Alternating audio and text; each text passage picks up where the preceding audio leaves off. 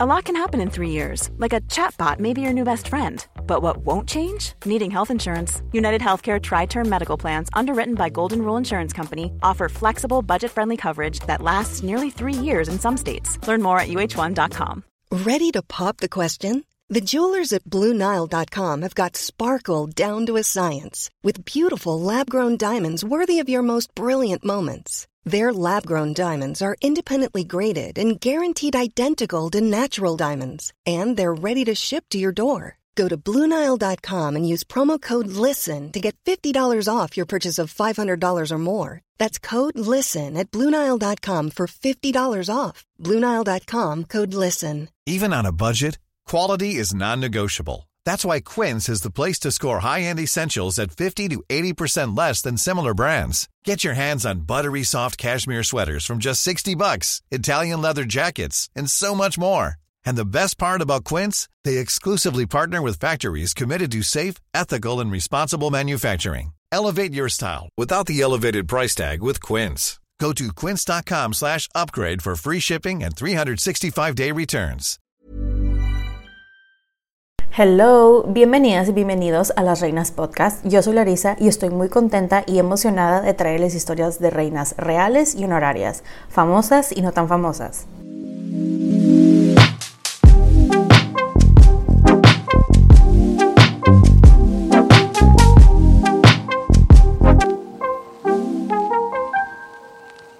El día de hoy les estaré hablando de una de las reinas de la literatura más famosa. Su nombre es sinónimo con el ingenio, la observación social y la comprensión de la vida de las mujeres a principios del siglo XIX. Es celebrada como un genio cómico y una gran popular escritora y universal. Esta es la historia de Jane Austen. Ahora, antes de comenzar, quiero hacer unas aclaraciones. Ya saben, la primera es que no soy historiadora, solamente soy fan. La segunda es probable que no vaya a pronunciar bien algunos nombres de personas, ciudades, etc. Así que me disculpo de antemano. Así que espero que se preparen una bebida, pónganse cómodos, siéntense y acompáñenme mientras les cuento sobre la vida de esta mujer. Voy a empezar este episodio con una de las frases más famosas de la literatura y es la siguiente.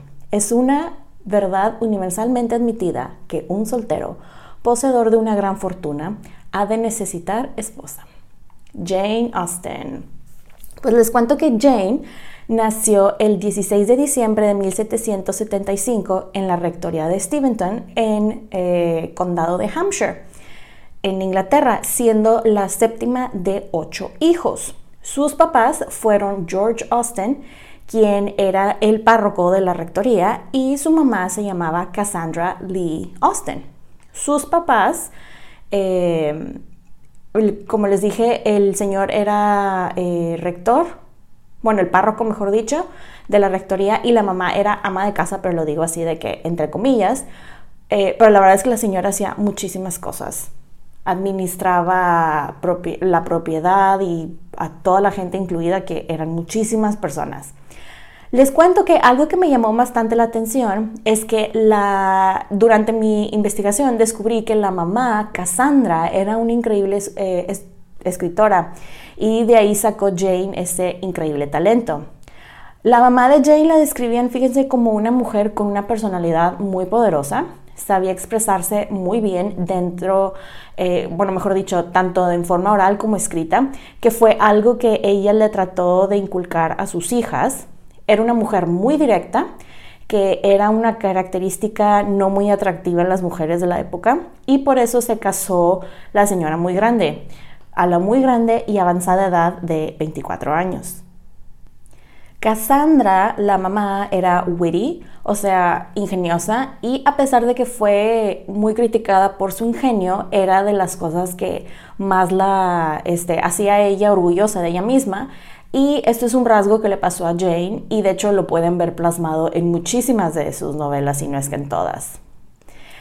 La mamá, Cassandra, venía de una familia muy antigua con títulos de nobleza y todo, pero al menos a Cassandra no le tocó nada de ese dinero y la cosa se puso muy crítica para ella cuando su papá murió. Ella se casó de, de forma inmediata porque pues con George iba a tener un hogar y aparte ella se quedó cuidando a su mamá y la señora estaba enferma, la abuelita de Jane. Les cuento eh, del papá de Jane, él quedó huérfano a muy eh, temprana edad y tenía muchos tíos, los cuales lo terminaron criando, lo pasaron de un lugar a otro, etc. Y este y la verdad en la familia Austin, eh, entre primos era bastante común que se casaran, así que ya saben, todo el mundo era pariente. Fun fact de Jane, el primero de este episodio, ella se tardó bastante en llegar al mundo, al parecer, eh, bueno, no al parecer, en el libro que leí, la mamá estuvo 10 meses embarazada de ella y por los malestares y todo lo que le provocó, la señora después la resintió bastante. Que esto, eh, digamos que después, eh, en un futuro no tan, eh, en un futuro no tan lejano, ocasionó que siempre hubiera como un conflicto, una relación complicada entre Jane y su mamá y justamente esta relación complicada con ella es otro de los aspectos que ella refleja bastante en sus obras, las, entre comillas, malas madres o las madres ausentes. De hecho, si han leído alguna de sus novelas, por ejemplo, eh, Sensatez y Sentimientos, la señora Dashwood y la señora Bennett, también está la mamá de Fanny de Parque Mansfield y también están las mamás ausentes porque murieron, como el caso de Emma este, y la señora Elliot de Persuasión. Les comento que ellos pertenecían a una clase social bastante interesante porque eran pseudo gentry, no eran gentry como tal. Si no saben qué es el término gentry en general, es una clase social media baja en el sentido de que son personas libres, pero tienen títulos de nobleza, eh, de nobleza perdón, bajos como caballeros, varones, etc ellos no tenían eh, la, razón por la cual estaba interesante y porque eran pseudo gentry es porque ellos venían de esas familias, se juntaban y rodeaban de esas familias, pero no tenían esos ingresos, entonces tenían que ponerse pues bastante creativos para obtener más ingresos y vivir ese estilo de vida. Desde que Jane nació, ella tuvo un lazo, un bond eh, con su hermana mayor, Cassandra, muy bonito y profundo que la verdad duraría toda su vida y a veces hasta le decía que Cassandra era su segunda mamá. El papá de Jane, eh, pues él como párroco tenía su ingreso anual, pero complementaba ese ingreso con varias actividades que realizaba. Tenía un jardín de cual se eh, sembraba ciertas cosas y vendía ciertas cosas, tenía gallinas, cerdos, todo el show. Eh, y aparte, el señor tenía una escuela que era como lo que llaman finishing school, por decirlo de esa manera, que era una especie como de internado que preparaba a los niños, a los alumnos para la universidad, porque en aquellos tiempos los niños iban de que a Oxford y Cambridge, así de que a los 14, 16 años, a veces aún más chiquitos, como a los 12. Entonces ellos eran educados en casa, a veces los mandaban a escuelas como la que tenía el señor Austin y de ahí ya se iban a la universidad. Eh, algo que me pareció muy interesante de esta parte de la historia de Jane es que uno de los alumnos del señor Austin, eh, un niño llamado George Nips, él tenía un papá que era de la isla de Antigua. Y el papá, como estaba tan agradecido con el señor Austin por lo que hizo y ayudó al hijo a entrar a la universidad, bla, bla, bla, lo hace socio en una plantación en Antigua. El problema con esto es que pues los esclavos eran los que trabajaban pues la plantación, etcétera, y esto es algo, o mejor dicho, un tema muy importante en la época, ya que aquí la gente ya se empieza a cuestionar estos temas sociales como esclavitud, etcétera, y este tema en particular, los esclavos, lo toca en, lo pueden ver plasmado, por ejemplo, en Parque, eh, sí, Parque de Mansfield y la no terminada novela de Sanditon. Eh, como se pueden imaginar, había demasiada gente en su casa. O sea, si el señor tenía una escuela en su casa, ya se imaginan cuánta gente había. De forma rápida les comento, los, eh, los hermanos de Jane, eran James, George, Edward, Henry, Cassandra, eh, Francis o Frank, y luego fue Jane la número 7, y Charles, que era el más chiquito. Les cuento que James y Henry se hicieron pastores, que esto la verdad era una tradición familiar. Eh, su hermano Edward a los 12 años fue adoptado por una familia, los Knights, y la verdad a Edward le fue muy bien. O sea, él termina heredando todo eh, de su papá adoptivo. De hecho, hasta se cambió. Ya cuando fue adoptado formalmente, se cambió el apellido a Edward Knight, etcétera. Que de hecho, este, esto es otro de los tantos temas que pueden ver reflejados en el trabajo de Jane, como por ejemplo la novela Emma. Sus hermanos chiquitos, eh, Frank y Charles, se metieron a la Academia Real eh, la Navy, pues, en Portsmouth. Este, y algo que me pareció muy interesante es que Frank, a él le fue muy bien en la Navy, pero hay registros que él hizo favores, y lo digo muy entre comillas, a la East India Company, y por favores me refiero a que contrabandeaba bastantes cosas para algunas personas e incluso para como favores de gente de altos rangos de la corona. Así que ya se imaginarán toda la corrupción a todo lo que da. Su hermano George tenía una discapacidad, la cual venía de familia, ya que el papá tenía un hermano con la misma discapacidad, tenía un primo y un tío que tenía lo mismo, e incluso el hijo de una de las primas también tenía la misma discapacidad. Lo que al parecer hacían en esos tiempos era que personas con esa condición los mandaban a vivir lejos con parientes que tenían experiencia tratando a gente con esa condición. Nadie sabe realmente qué era esa condición o discapacidad que tenía George, pero hay historiadores contemporáneos que piensan que probablemente tenía epilepsia, que por alguna, digo, no sé si la epilepsia es algo genético o no, lo desconozco, no soy experta y la verdad hay tanto que contar de Jane que no iba a entrar en detalle de la epilepsia y cómo se puede transmitir o no genéticamente hablando, pero algo que sí leí que le hacían no nada más a George, sino a todos los que tenían su condición, es que por alguna razón en esa época la gente pensaba que la epilepsia estaba conectada con la luna y que cada luna, cada luna llena hacían al pobre George vomitar y le, le daban opioides en leche para que, se para que se mantuviera calmado. A mí, no sé ustedes, me suena a que pensaban que se iba a convertir en hombre lobo o algo por el estilo, pero bueno, continuando con la historia, Jane la verdad tuvo una muy bonita infancia. Se la pasó juegue y juegue con sus hermanos y sus papás la dejaban correr y jugar. Se eh, pasaba mucho tiempo con ellos, los ratos que no estaban en clases, se, iba a caminar por todos lados, que de hecho ese es un hobby que duraría el resto de su vida. Le encantaba caminar. Las mejores este, y más íntimas amigas eran obviamente Jane y pues eh, eran las mejores amigas, perdón, y me perdí aquí mis notas, y pues obviamente sus hermanos jugaban con ellas.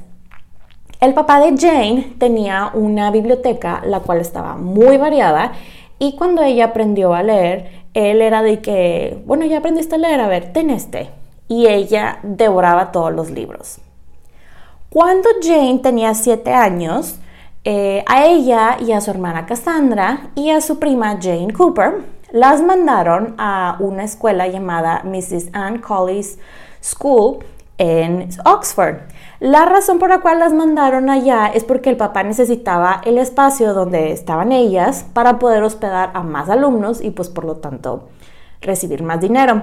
Ahí, ahí en esa escuela estuvieron más o menos unos tres años. Hay algunos reportes que dicen que estuvieron menos, pero para que se una estuvieron ahí un ratito. Pero se regresaron porque la escuela no tenía muy buenas políticas de limpieza, entre tantas cosas. La verdad es que Jane ahí no la pasó nada bien, no les daban bien de comer y casi no la sacaban. Y para alguien que estaba tan acostumbrada a andar corriendo y caminando y jugando por todos lados, esto fue un cambio muy radical. Pero el problema fue que estando en esta escuela hicieron un viaje a otra ciudad y fueron expuestas a eh, una fiebre perniciosa que muy probablemente era tifus y las tenían encerradas y enfermas y de hecho les prohibieron comunicarse con sus papás, pero Jane fue muy lista, no sé cómo le hizo, pero logró sacar una carta de la escuela los papás se enteraron y la mamá y la tía corrieron. llegaron a tiempo porque Jane estaba muy enferma, casi a punto de morir. Se las llevaron, pero la parte triste de esta historia es que la tía se contagia y se termina muriendo. Después, en 1785, las mandaron a otra escuela, esta se llama Abbey School en Reading, que no sé si les suena el nombre de la ciudad de Reading. Bueno, ¿se acuerdan que en el episodio de la emperatriz Matilda eh, les mencioné lo de la mano de St. James, Santiago en español? Bueno, en ese pueblo, en esa abadía, y durante el tiempo que Jane, Cassandra y la prima estuvieron, fue ahí cuando encontraron la mano que se había perdido por años. Lo cual se me hizo como muy cool así de, ¿qué tienen en común? la emperatriz Matilda y Jane Austen. Tú pensabas que nada y no es cierto. Pero bueno, continuando con la historia de Jane. Se quedan ahí un rato en la escuela, pero al papá se le complicó económicamente porque esta escuela estaba un poquito más cara de lo que estaba pagando en la otra y se terminan regresando a su casa a continuar con su educación. Y hablando de su educación, ya saben, a mí me encanta hablar de la educación de nuestras reinas. Y eh, esta es la siguiente sección. Eh, ella fue educada por su mamá en casa, bueno, ella y Cassandra, porque la verdad así eran las reglas de la sociedad en aquellos tiempos. Si no era la mamá, tenía que ser una institutriz, la governess. Su mamá fue muy estricta con ella y con su hermana para que aprendieran bien a escribir cartas, que fue algo que les dije eh, al principio. A Jane y Cassandra les dieron permiso solo una vez de compartir el salón con sus hermanos en una clase de historia. Algo que me llamó muchísimo la atención eh, es que Jane, a Jane le encantaba leer sobre, sobre eh, Juana de Arco, Lady Jane Grey y era fan de Ana Bolena, pero era súper fan de María Estuardo, la reina de los escoceses. Ella obviamente tuvo que aprender griego y latín, pero ella confesó que esas materias no le gustaban para nada. Ella aprendió eh, a, tocar, a tocar el piano porque el asistente del organista de la Catedral de Winchester, por alguna razón, estaba ahí y le enseñó a tocar el piano y por todo lo que leí, ella era bastante buena, le gustaba practicar prácticamente todos los días. La verdad es que la música era algo que la apasionaba muchísimo. Ella y sus amigos y, familiares, copiaban música. Hagan de cuenta que tenían un manuscrito familiar que iban comprando piezas de música y lo que hacían, las transcribían y se empezaban a intercambiar eh, hojas que esto era el equivalente a como las playlists de ahorita, eh, que era algo muy popular que hacían los, los, los jóvenes en aquellos tiempos. Como buena mujer de tiempos antiguos, ella sabía bordar y coser y de hecho era muy buena para bordar. Hay varios diseños, eh, varios bordados de ella que todavía sobreviven en la casa donde ella vivió, que en la actualidad la pueden visitar. Este, les digo, tiene varios sus bordados y todo. Y hasta sacaron, o sea, con ayuda de historiadores y todo, sacaron un libro para la gente que borda para tiempos presentes para que puedan repetir, replicar eh, patrones. Lo cual se me hizo bastante cool. Digo, yo no bordo, pero se me hizo bastante cool. Pero bueno, cerrando este paréntesis y continuando con la historia de Jane. Cuando ellas regresan a casa y están continuando con su educación y todo, llegan unos familiares que se, que se quedarían por un buen tiempo, bueno, on y off, on y off. La cosa es que llegó la tía de Jane, quien era la hermana del papá, su tía Filadelfia. También eh, venía la tía con, de hecho a la tía Filadelfia le decían Fila. y su hija Elisa, a.k.a. la condesa de Feuillet. Una breve historia de ellas que se me hizo muy interesante es que la tía Fila se casó muy grande la señora. Eh, a ella, la verdad, eh, pero le fue muy bien eh, y el esposo tenía buenos ingresos, viajaban muchísimo y su prima Elisa nació en la India, de hecho. Elisa era la prima sofisticada, cosmopolita, guapa y había heredado 10 mil libras de su padrino, quien se rumoraba que era su papá verdadero. Elisa después llega a Francia y se, eh, se termina casando con el conde de Feuillid, pero las cosas se empiezan a poner medio locas por, en Francia, cof, cof, la revolución. Y Elisa está embarazada, deciden que se regresara a Inglaterra con sus familiares los Austens y se quedará un rato. La cosa es que cuando ya estalla la revolución formalmente al esposo lo matan, de hecho muere bajo la guillotina. Eh, ya se imaginarán Cassandra y sobre todo Jane, que estaba más chiquita, sus caras de asombro cuando su guapa y sofisticada y coqueta prima les contaba de la corte de Versalles, de los bailes, de los nobles, los vestidos que la mismísima María Antonieta se ponía, que para desayunar, para el baile, todo. Incluso le tocó ser testigo de un eh, globo aerostático que voló en Versalles y ellas están así de, OMG, cuéntame más, a ver, ¿y luego qué pasó? Pero bueno, los hermanos de Jane estaban así con la baba por la prima, y aparte porque ella era muy coqueta, lo cual se me hace algo disturbing porque son sus primos, pero bueno. Eh, pero le coqueteaba además a Henry, el hermano de Jane, quien era unos 10 años menor que ella, con quien, spoiler alert, se termina casando, pero después. Es muy probable, les cuento, que Jane basó su personaje de Mary Crawford de Parque Mansfield en su prima Elisa. Y la verdad, por todo lo que leí de Elisa, la verdad es muy parecida a ese personaje. De hecho, una de las frases más icónicas de Jane es precisamente una que dice Mary Crawford y es la siguiente. Dice, el egoísmo tiene que perdonarse siempre porque es un mal que no tiene remedio.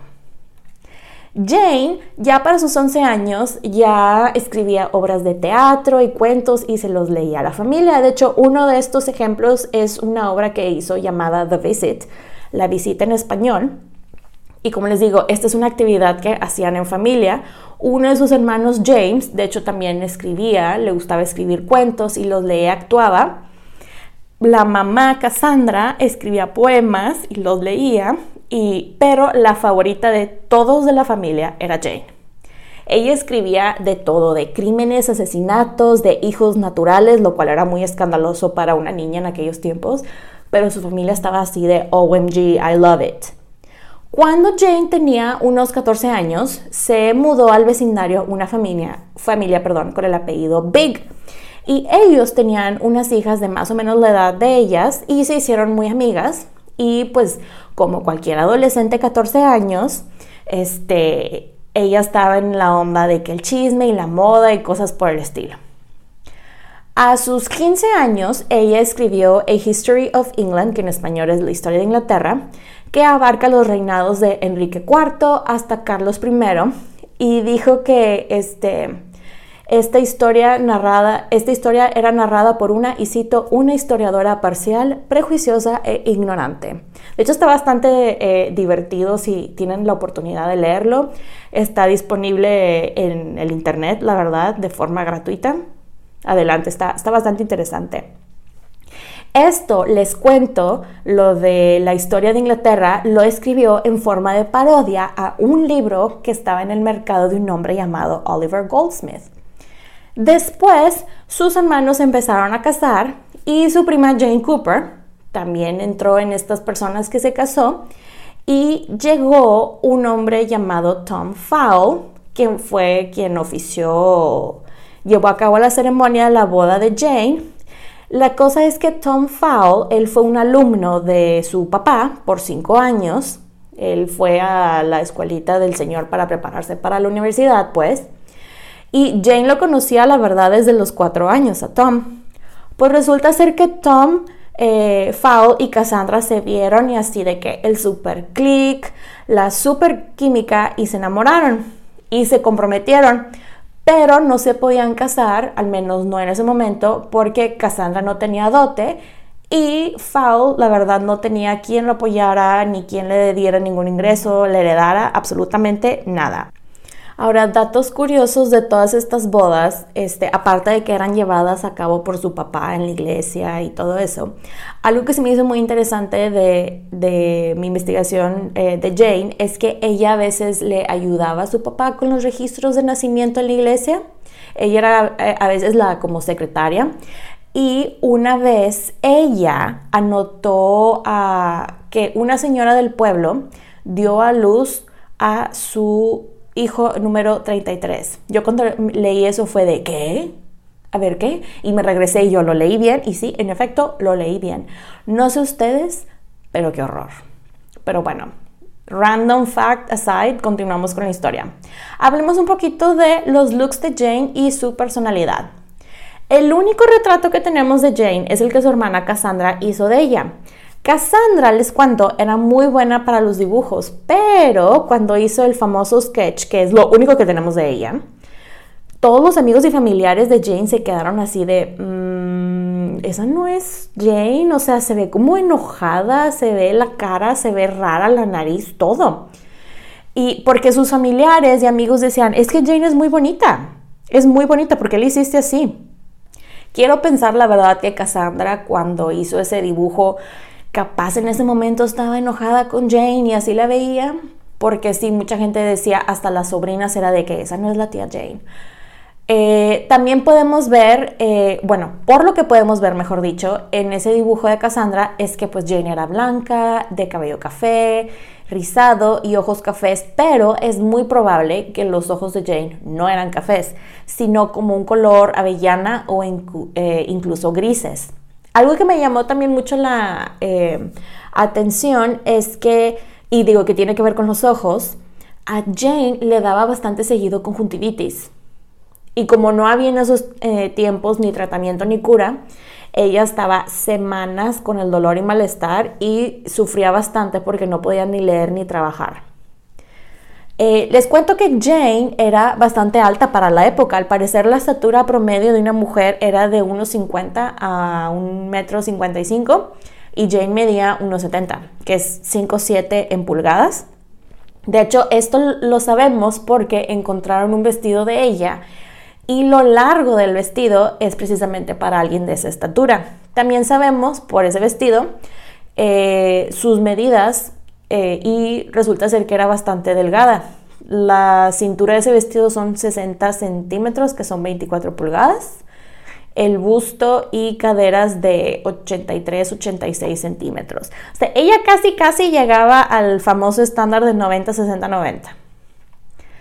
Jane hablando de su personalidad, de niña fue muy tímida, pero después encontró una carta ya de ella que escribió de adulta y dijo que fue una de las cosas que más se arrepentía de haberse quedado tan callada, sobre todo de, más joven. Ya de adulta tenía un carácter bastante chill, era una persona muy tranquila, era una persona feliz, a pesar de que no tenía mucho, era una persona bastante feliz.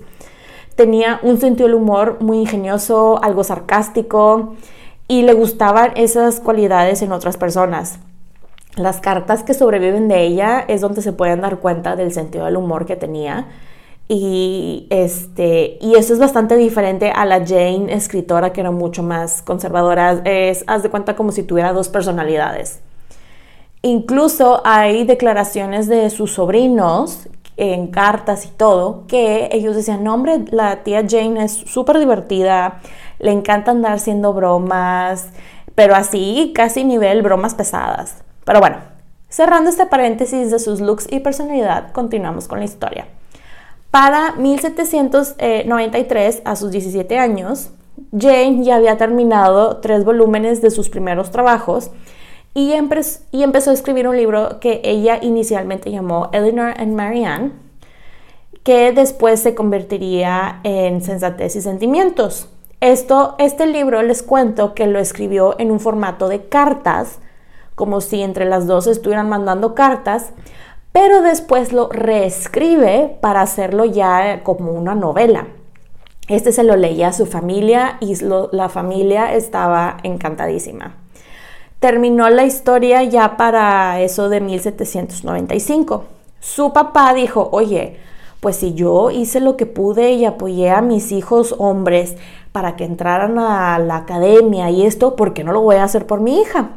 Entonces se autodeclaró su representante, su manager, hizo lo que pudo, mandó cartas y todo, pero realmente no explicó bien de qué se trataba la historia. Entonces los de digamos, la agencia literaria le dijeron, mm, nope, no gracias, y lo rechazaron.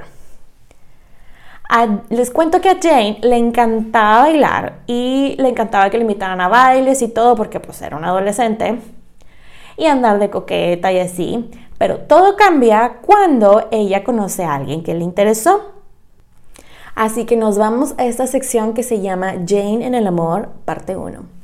Cuando Jane tenía 20 años, eh, ella llegó a Dean House a un baile y ahí es cuando conoce a Tom Lefroy, que de hecho si han visto la película de Becoming Jane, él es James McAvoy, para que lo ubiquen. Eh, Tom Lefroy era un irlandés que estaba estudiando en, Inglaterra en ese momento. Él era abogado y estaba en Inglaterra, aparte de estar estudiando, porque el tío lo estaba ayudando a que hiciera una carrera, pues tuviera buenas conexiones y sobre todo que encontrara una esposa con una muy buena dote, ya que como era el hijo varón mayor de su familia, todo dependía este, de él. Fun fact, Tom Lefroy tenía cinco hermanas mayores, lo cual es algo que no sé si le suene el libro más famoso de Jane Austen, que eran cinco hermanas. Pero bueno, eh, Jane y Tom se conocieron en el baile, tuvieron una super química, este, y sabemos, y se estuvieron así que súper coqueteando. Y esto lo sabemos por las cartas que sobreviven. De hecho, Jane le escribía a Cassandra contándole de los bailes y cuánta cosa. Eh, ¿Y dónde, dónde estaba Cassandra? Se estarán preguntando. Bueno, ella estaba de visita con su futura familia política. En una de las cartas que Jane le escribió a Cassandra contándole de Lefroy, dice, y cito, eh, We had an exceeding good time last night. Uh, I'm almost afraid to tell you how much my Irish friend and I behaved. I drank too much wine last night. Que en español es, tuvimos un muy buen baile anoche, Casi tengo miedo de decirte cómo nos comportamos mi amigo irlandés y yo. Bebí demasiado vino anoche.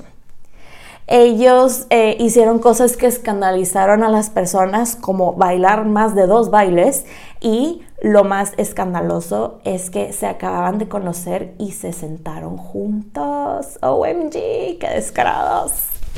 Digo, Jane la verdad tenía un super crush con él y al parecer el crush era mutuo, pero eh, Jane, la verdad, digamos que ella esperaba que le propusieran matrimonio, pero los familiares de él fueron de que, nope, ni se te ocurra, ni lo pienses, ella es la hija de un nadie y no tiene dinero y tú necesitas dinero, no solamente por ti, sino por tu familia. Entonces ellos se vieron por última vez en un baile en el cual bailaron mucho, Jane estaba esperando y la propuesta y nada. Al día siguiente Tom fue de que, bye y en menos de dos años, eh, él ya se había casado con alguien que sí tenía la superdote que él necesitaba. Después de esta decepción amorosa, eh, Jane empezó a escribir su primer draft de la novela más famosa, Orgullo y Prejuicio, que primero se llamó First Impressions o Primeras Impresiones en español, que uno de los temas que tocan en esa novela, porque son muchísimos, es precisamente el dinero o en específico lo que pasa cuando te falta dinero. Como les digo, el dinero y estatus es algo que se ve demasiado en sus plasmado en sus obras y es algo que a ella le preocupaba muchísimo. Paréntesis cultural, digo, por si no sabían, les cuento que las mujeres de la clase burguesa o alta burguesía no podían trabajar. Eso, o sea, trabajar era para las clases bajas. Tampoco podían heredar o si llegaban a heredar algo era bajo condiciones muy específicas, pero era raro que lo hicieran. Todo el dinero, propiedades, etcétera, se iba para los hombres. Es, entonces, lo que una mujer podía hacer para elevar su estatus social, este, o en el sentido, o mantenerse, en el sentido literal de sobrevivir, es casarse. Esa era la respuesta siempre. El matrimonio, la verdad, sobre todo en esos tiempos, era un simple acuerdo comercial, así de sencillo. De hecho, firmaban contratos entre las familias cuando los hijos se casaban. Estos contratos establecían cuánto iban a dar de dote por la mujer, qué, qué cantidades se separaban para futuros hijos, joyas, vestidos, propiedades, todo. Y en cuanto la mujer se casaba, absolutamente todos sus bienes pasaban al esposo y con decirles que ni siquiera tenían derecho a sus hijos. cerrando este paréntesis y continuando con la historia de Jane, eh, cuando estaba en casa de sus papás y con su hermana, la verdad es que la dejaban sola para que pudiera escribir. Y por aquellos tiempos eh, había visitado la ciudad de Bath, que no le gustaba para nada, y se sentía muy inspirada y empezó a escribir una novela que ella llamó inicialmente Susan, que se termina convirtiendo en la abadía de Northanger. A veces iba a visitar a su hermano Edward, el adoptado, el ricachón, a su propiedad eh, que se llamaba Godmersham Park en el condado de Kent. Ahora, no sé si les conté, pero Eduardo tenía al año ingresos de 15 mil libras, lo cual, si nunca han visto alguna de las adaptaciones de Orgullo y Prejuicio, el ilustre Mr. Darcy tenía ingresos de 10 mil al año, así que a su hermano le iba mejor. Jane se iba por temporadas largas a casa de Eduardo, en donde ella cuidaba a sus hijos, aunque Eduardo la verdad no le pagaba nada, no le daba dinero ni a ella ni a su hermana, cabe aclarar, pero en este punto de la historia es que Jane empieza a observar más dinámicas sociales, ya que no lo trataban como igual, hacían demasiadas distinciones, o sea, Eduardo no era para decir, ah, sí, tipo es mi hermana, no era de que, ah, pues eh, de la familia de donde vengo. Bueno, ella es una de las tipo, personas que viven en esa familia. Y eh, esto mortificó demasiado a Jane, pero de hecho Jane comentó que a ella le gustaba pasar más tiempo con la institutriz, que se convirtió en su amiga, eh, y los sirvientes hasta hablaban con ella, porque de los amigos de su hermano nadie quería hablar con ella. Eh, ahí eh, visitando a su amigo en su casa en Godmersham, Park, perdón, me trabé. Eh, ella hacía muchas obras con sus sobrinos y ellos estaban encantados. De hecho, esta es una actividad que estaba muy de moda en la época, de que las familias, amigos, vecinos hacían producciones serias, pero producciones de mandaban a hacer cortinas, vestidos, cuanta cosa, movían muebles, involucraban incluso a los sirvientes y todo, y se entretenían por meses mientras estaban preparando todo, que de hecho esto es algo que después se refleja en su novela Parque Mansfield. Eh, vamos a la siguiente sección de Jane en el amor, parte 2. Pues durante este tiempo, Jane estaba viajando bastante porque como ella vivía todavía con sus papás porque pues no estaba casada, tenía que vivir con ellos. E, durante estos tiempos se puso muy de moda viajar a como resort towns, así como para ir a descansar. Y este, sus papás eran de que vámonos. Entonces, en uno de esos viajes eh, que hicieron fue a la ciudad de Lyme Bridges porque querían ver el mar y cuánta cosa. Jane les cuento que no sabía nadar, pero este, a ella la metieron en, es como un carruajito que les ponían como un traje de baño y los metían al mar y luego los agarraban para que flotaran y cuánta cosa. Eh, era una de las actividades que se podía hacer en Lime Ridges. De hecho, si hay una serie que se llama Sanditon, que le hicieron eh, basado en los únicos 11 o 12 capítulos que tiene esa novela. Eh, ahí en la primera temporada ponen precisamente cómo la gente nadaba en aquellos tiempos. Se los recomiendo por, les recomiendo la serie por si la quieren ver. La cosa es que Jane, eso de nadar le encantó, le encantó estar por el mar, cerca del mar, en el mar. Hay un muro muy famoso que de hecho sale en todas las adaptaciones de la novela Persuasión, las adaptaciones que han hecho en cines, series, etcétera ella le encantaba estar camine y camine por ahí. Su hermana Cassandra después contó que ella tuvo un fling, un amor fugaz de verano y que este hombre fue el amor de su vida. No sabemos quién fue el afortunado, pero que Jane estaba así de que no puedo con todo lo que siento. Pero bueno, cerrando este paréntesis, continuamos con su historia. Después eh, les llega lamentablemente la noticia que el prometido de su hermana Cassandra, quien se había metido a la Navy precisamente, le dio fiebre amarilla y pues murió, lamentablemente. La carta tardó tres meses en llegar y cuando le avisaron a Cassandra, ella estaba destruida. O sea, ella se portó como viuda el resto de su vida y Jane llevó parte del duelo con ella. Ya para sus 25 años, ella ya tenía tres novelas que las traía por todos lados y como no veía la posibilidad de casarse pronto, pues ella se empezó a vestir así como más casual.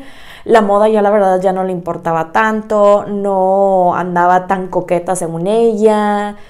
Aparte decía, si nada más me dan tanto dinero para comprarme un vestido, prefiero comprarme un buen vestido para todas las cosas que tengo que hacer que un vestido bonito y delicado que me va a durar nada. La historia para Jane cambia cuando su papá decide retirarse y decidió que se iban a mudar a la ciudad de Bath. Le dejó la, la parroquia a su hermano James y este, al parecer Jane cuando se enteró le dieron la noticia que se mudaban a Bath, ella se desmayó del horror porque odiaba Bath, la verdad, no le gustaba para nada.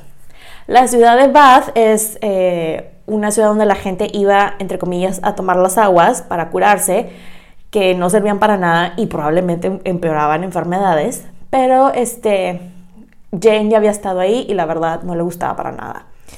Como les digo, Jane no le disgustaba, ella odiaba Bath, se le hacía un lugar muy aburrido y aparte no le gustaba la superficialidad de las personas y lo vanidosas que eran. Y aparte era como ellos no tenían mucho dinero, no podían estar en una buena zona, había demasiada gente y ella estaba acostumbrada a caminar eh, sola y bastante en jardines y lugares así y no había tantos lugares así, entonces ella no, no le gustaba Bath, nunca le gustó. Estando ahí, eh, ellas fueron invitadas, y por ellas me refiero ella y su hermana Cassandra, hacer un viaje cerca de Steventon, donde vivían, ya que fueron invitados a quedarse en Down Park, que era la casa de sus amigas, las hermanas Big, que de hecho se llamaban Catherine y Alethea. Aquí vamos a entrar en la sección de Jane el Amor, parte 3.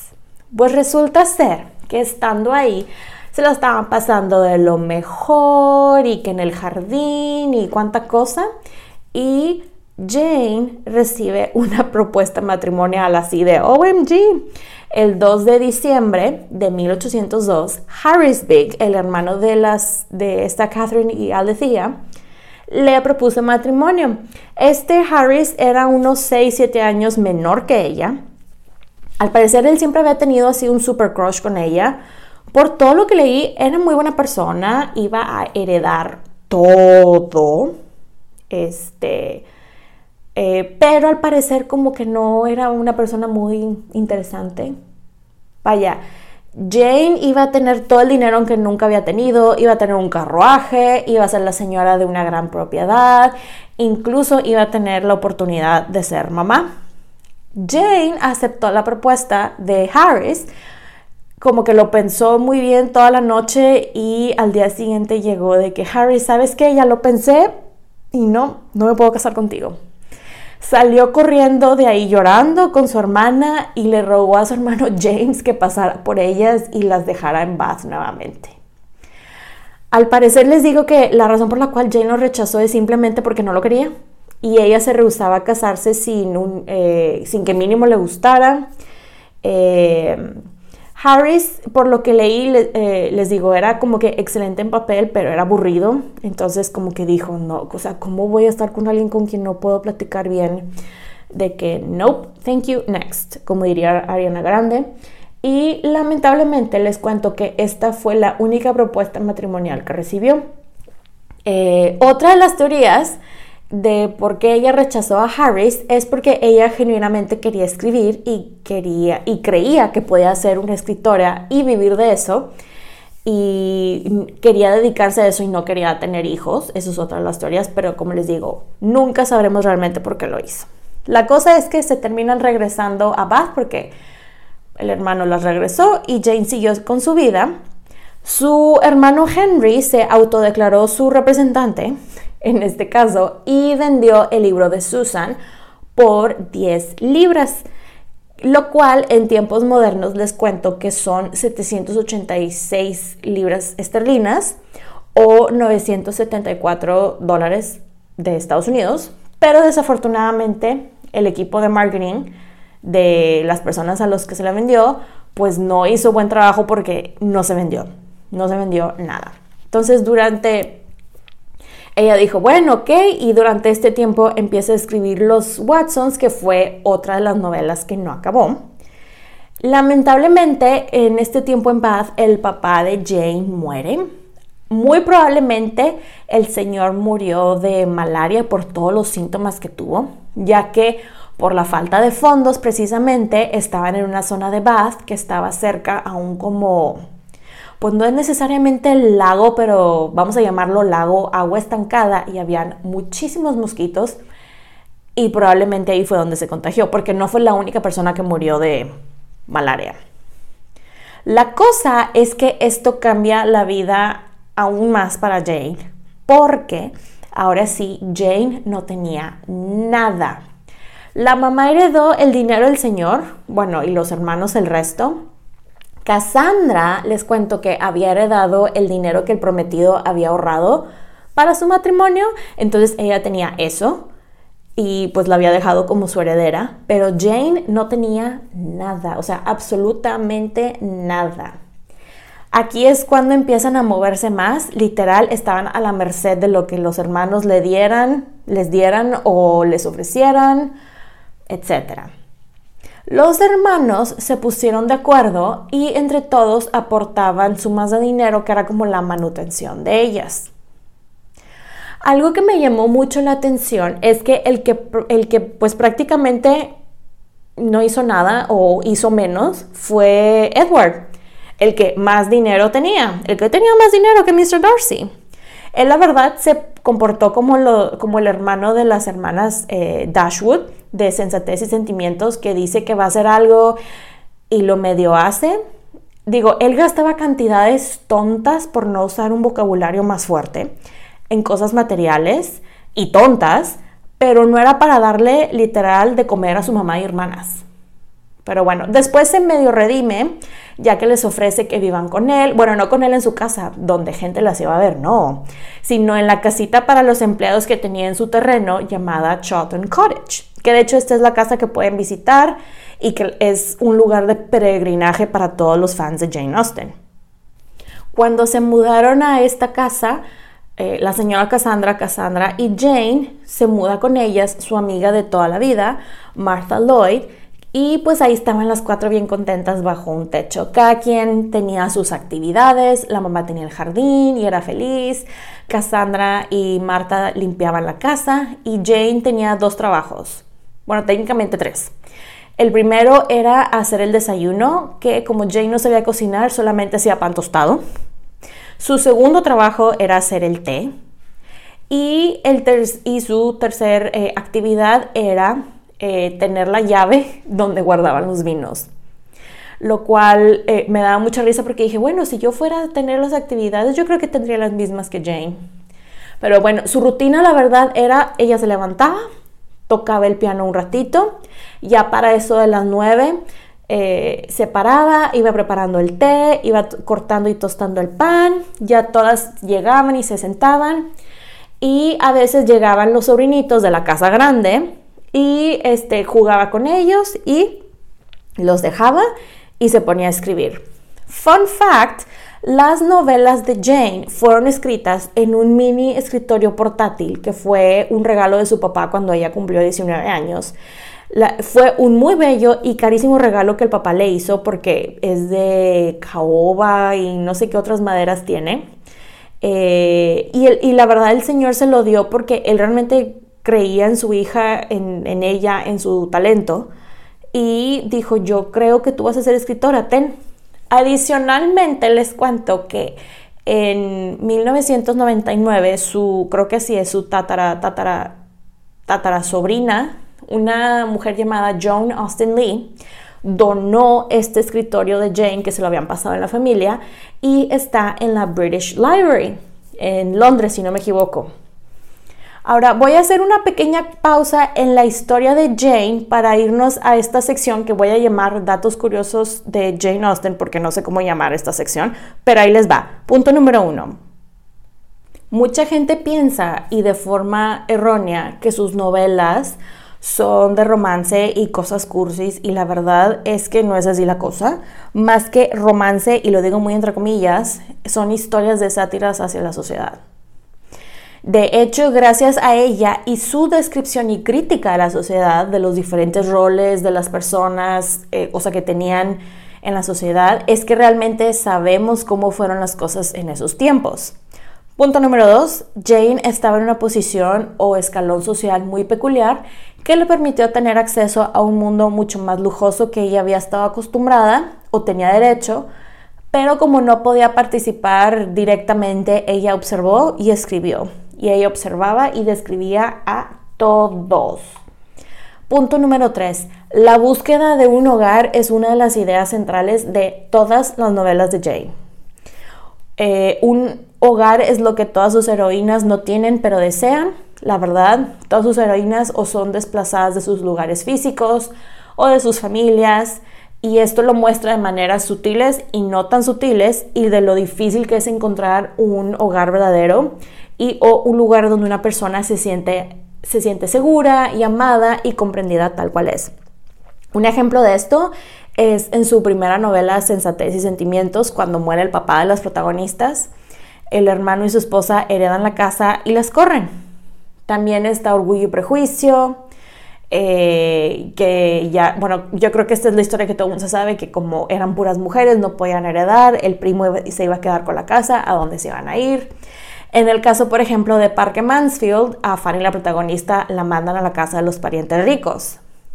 Anne, la protagonista de Persuasión, este, se tienen que ir de su casa por cuestiones económicas, este, etc.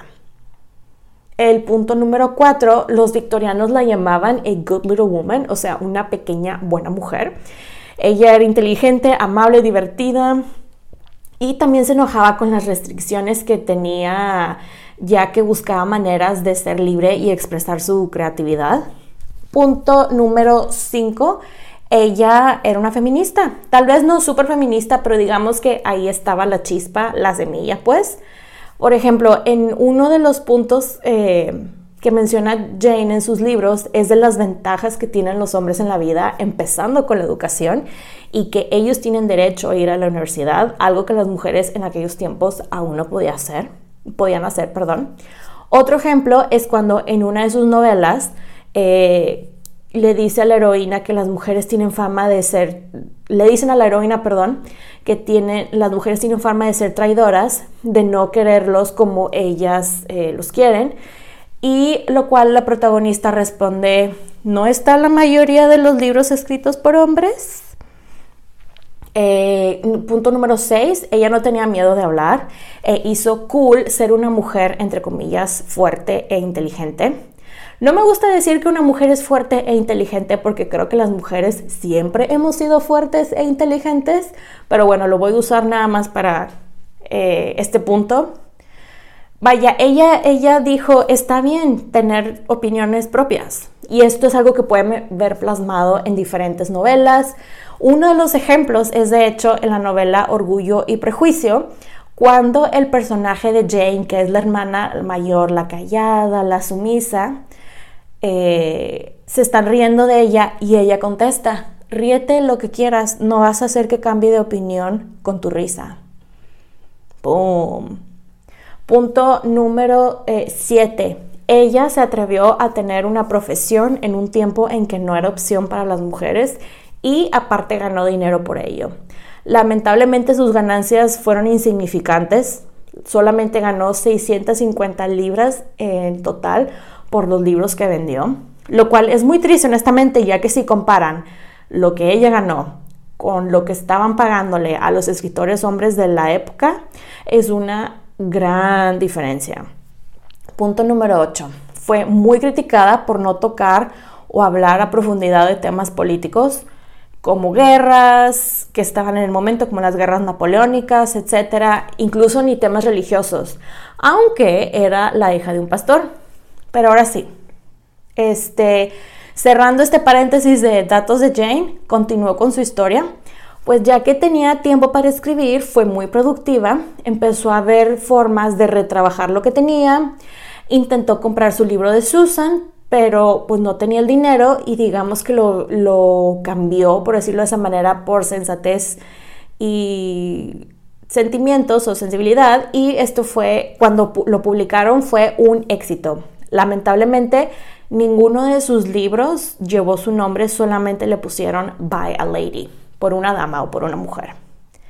Después logró publicar su libro más famoso, Orgullo y Prejuicio, y este fue un mega hit. O sea, sí, si el primer libro, el de Sensatez y Sentimientos, fue un hit que la gente ya estaba así de, wow, me encanta la historia, o sea, había hasta ahí récords de gente de la nobleza, me encantó este libro, salió Orgullo y Prejuicio y fue así de que, OMG, no puedo con esto, está increíble. Después de Orgullo y Prejuicio, empezó a escribir Parker Mansfield, pero esta no tuvo tanto éxito como las demás novelas ya que fue criticada eh, por lo moral que es y, que, y, vaya que fue moral para esos tiempos. Em, resulta ser, esto se me hizo muy interesante, Jane, les cuento, tenía una, un admirador muy bien posicionado y este admirador no era nada más y nada menos que el regente de Inglaterra. Y citan a Jane a uno de los palacios, una cosa así estuvo la historia. Y le dijeron, señorita Jane Austen, le informo que el regente le ha dado permiso que le dedique su siguiente libro. Y Jane así de, um, ok. La cosa es que realmente la citaron para decirle que le tenía que dedicar el libro y como no le quedó de otra porque pues era el regente, este, ella se lo dedicó muy a su manera.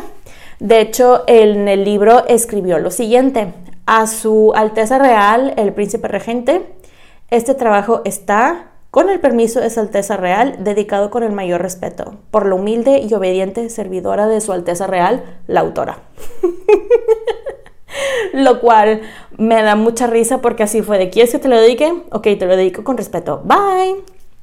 La cosa es que este, el libro de Emma fue muy popular, no tanto con la gente que era así súper hardcore fan de Jane, sus seguidores, los principales, sino este fue un super hit, pero con la gente de la alta sociedad y la gente de la realeza. Porque Emma es la única de las heroínas eh, con dinero, a diferencia de las otras. Ella, la verdad, digo, a pesar de que no ganó eh, las millonadas por su trabajo, ella estaba ganando dinero y era de ella. No se lo tenía que pedir a nadie, no tenía que estar dependiendo de nadie y eso la tenía bastante contenta y sobre todo tranquila. Ya tenía dinero que podía gastar en ella y en sus seres queridos y de hecho ella hacía bastantes donaciones a personas necesitadas. Eh, ella pasaba tiempo con sus sobrinos, se los llevaba a veces a viajecitos así express, les compraba cosas y todo era con un amor, con un cariño, porque decía, ya lo por fin lo puedo hacer. Ya para estas alturas de la vida de Jane, por su edad, ya era la chaperona. Y se llevaba a las sobrinas a los bailes y este, ella quedaba bien sentadita tomando tranquilamente. Después, Jane logra recuperar la, novela de Susan y empieza a trabajar en la que sería Persuasión. Y Sanditon, la que no logró terminar, solamente hizo unos 12 capítulos. Durante este tiempo es cuando ella empieza a sentirse mal y mal y nadie se explicaba qué era y cada vez se ponía peor. Le dieron varios tratamientos de la época, pero pues francamente ni siquiera sabían lo que tenía. Antes se creía que eh, su enfermedad era la enfermedad de Addison, pero historiadores contemporáneos dicen que muy probablemente tenía la enfermedad de Hodgkin o Hodgkin's linfoma, creo que se dice en inglés, que es un tipo de cáncer. Yo la verdad pienso que ella sabía que se estaba muriendo porque acabó persuasión de forma muy rápida y no están tan desarrollados los personajes como en sus otros libros. Y la verdad, por todo lo que leí de los síntomas y todo lo que le pasó a ella físicamente, creo que es un milagro que la terminara, eh, porque habían días que casi no estaba consciente por el dolor que sentía. Esta siguiente sección se llama El fin. Jane, su cuñada y Cassandra se fueron en mayo de 1817 a la ciudad de Winchester a que ella pudiera recibir tratamiento médico y la trataron doctores y todo, pero Jane se fue deteriorando bastante rápido. Lamentablemente, eh, Jane falleció el 18 de julio de 1817 en presencia de su cuñada y su hermana Cassandra. De hecho, eh, al parecer, según lo que comentaron, eh, ella murió con la cabeza, con su cabeza encima de Cassandra y justo antes de perder el conocimiento les dijo, ya me voy. Eh, su hermana Cassandra escribió lo siguiente, he perdido un tesoro, una hermana, una amiga como nunca se ha podido superar. Ella era el sol de mi vida la doradora de todos los placeres, la calmante de todas las penas. No tenía un pensamiento escondido de ella y siento como si me hubiera perdido una parte de mí misma. Jane fue enterrada en la Catedral de Winchester, lo cual a mí me llamó mucho la atención ya que ahí este, están enterrados eh, reyes anglosajones y normandos y gente de la realeza. Pero resulta ser que la razón por la cual está ahí es porque unos familiares de ella arreglaron que la enterraran adentro porque estaban muy bien conectados. Les voy a leer algo que me pareció muy, muy increíble que dice en su tumba dentro de la, en la placa, pues, que es de un mármol negro hermoso adentro de la, de la catedral y dice lo siguiente. The benevolence of her heart, the sweetness of her temper, and the extraordinary endowments of her mind que en español es algo así como la benevolencia de su corazón, la dulzura de su temperamento y las extraordinarias dotes de su mente. La razón por la cual les leí esto es porque cuántas veces han visto que mujeres, sobre todo en esos tiempos, en el pasado, las elogiaran por su mente. Y creo que la respuesta es raramente o nunca. Y ellas sí le dieron ese gran reconocimiento al lado de reyes. Algo sorprendente es que la razón número uno por la cual la Catedral de Winchester recibe a gente no es por lo grande y hermosa que es la catedral, porque sí lo es, ni por los reyes eh, que están enterrados, sino por ella. Miles, pero en serio, miles de turistas van al año a visitar su tumba y a dejarle flores. Eh, a los meses les cuento de su muerte, específicamente hablando en diciembre, su hermano Henry publicó La Abadía de Northanger y Persuasión juntos y en estos libros lamentablemente apareció por la autora By a Lady, pero su hermano en las hojas de atrás escribió un breve mensaje con su nombre eh, para que el público eh, pudiera, como una muy, muy, muy breve biografía, para que el público pudiera saber quién fue la escritora de estas novelas. Y ahí fue cuando el público se enteró que la escritora de todas estas novelas fue Jane Austen. Su legado. Jane nos dejó seis novelas, cuatro publicadas en vida y dos justo después de que falleció. Tenemos historias, cuentos, poemas, las novelas de Lady Susan, Sanditon y The Watsons, etc. están incompletas, no tuvo tiempo de acabarlas. Ella ha sido elogiada por muchísimos escritores, artistas, entre ellos Alfred Lord Tennyson, quien dijo, la señorita Austin entendió la pequeñez de la vida a la perfección. Era una gran artista, igual en su pequeña esfera a Shakespeare. De hecho, ahí la comparan bastante con Shakespeare, pero que tiene más fandom que Shakespeare. Gracias a sus novelas se han hecho muchísimas adaptaciones, tanto en series como películas. La verdad, en el post que voy a publicar en unos días van a salir varios ejemplos porque podría hablar de, uff, muchísimas, muchísimas adaptaciones. De las más famosas que les voy a mencionar de forma breve es la del 95, la que tiene la escena de Darcy en el lago. La versión con Keira Knightley, este, que es de las más recientes. E incluso algo que me llamó mucha atención, pero dije, sí, sí es cierto, la película de Bridget Jones está basada en Orgullo y Prejuicio, pero es la versión cómica, pues.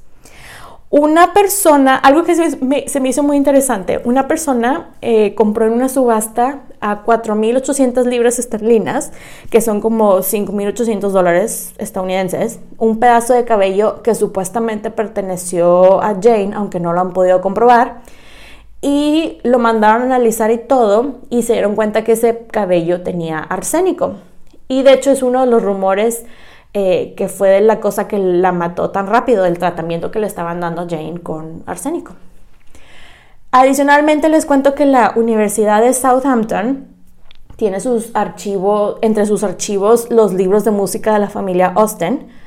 Eh, y sabemos por cartas que Jane misma, como les dije, ella copiaba canciones y todo eso.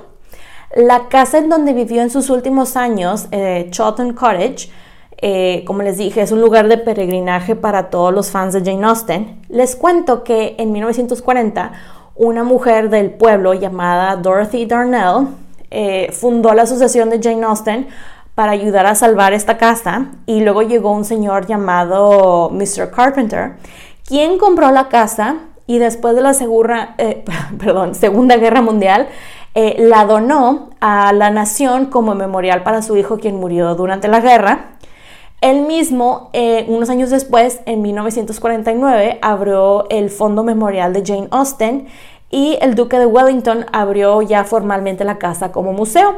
Ustedes pueden ir a visitar, pueden hasta hacer tours virtuales, comprar libros, adaptaciones, todo, todo está disponible ahí.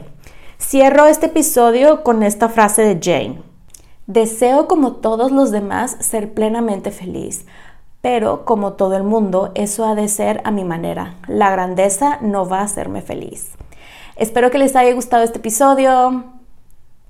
Pueden encontrar los episodios de Las Reinas Podcast en diferentes plataformas como Spotify, YouTube, Apple Podcast y Amazon Music. Y también están mis diferentes redes sociales como arroba las reinas podcast para Facebook e Instagram y arroba las reinas en Twitter. Recuerden suscribirse, darle like, activar la campanita para recibir notificaciones, descargar los episodios y compartirlos. Incluso pueden dejar su rating y review. Muchas gracias por escucharme y por apoyar a este podcast. Nos escuchamos en dos semanas. Bye.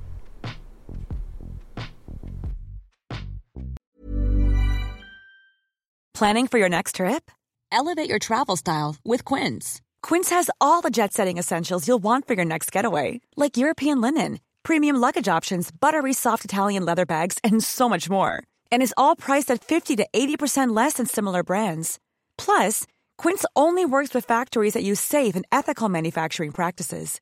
Pack your bags with high-quality essentials you'll be wearing for vacations to come with Quince. Go to quince.com slash pack for free shipping and 365-day returns. Hey folks, I'm Mark Marin from the WTF podcast and this episode is brought to you by Kleenex Ultra Soft Tissues your ally to help tackle your allergy symptoms this season. I love the change of seasons, but nobody loves pollen and all those other things floating in the air that make you sneeze during this nice weather. Kleenex Ultra Soft tissues are hypoallergenic and allergist approved. So fight back against watery eyes and runny noses without worrying about irritating your skin. For this allergy season, grab Kleenex and face allergies head on.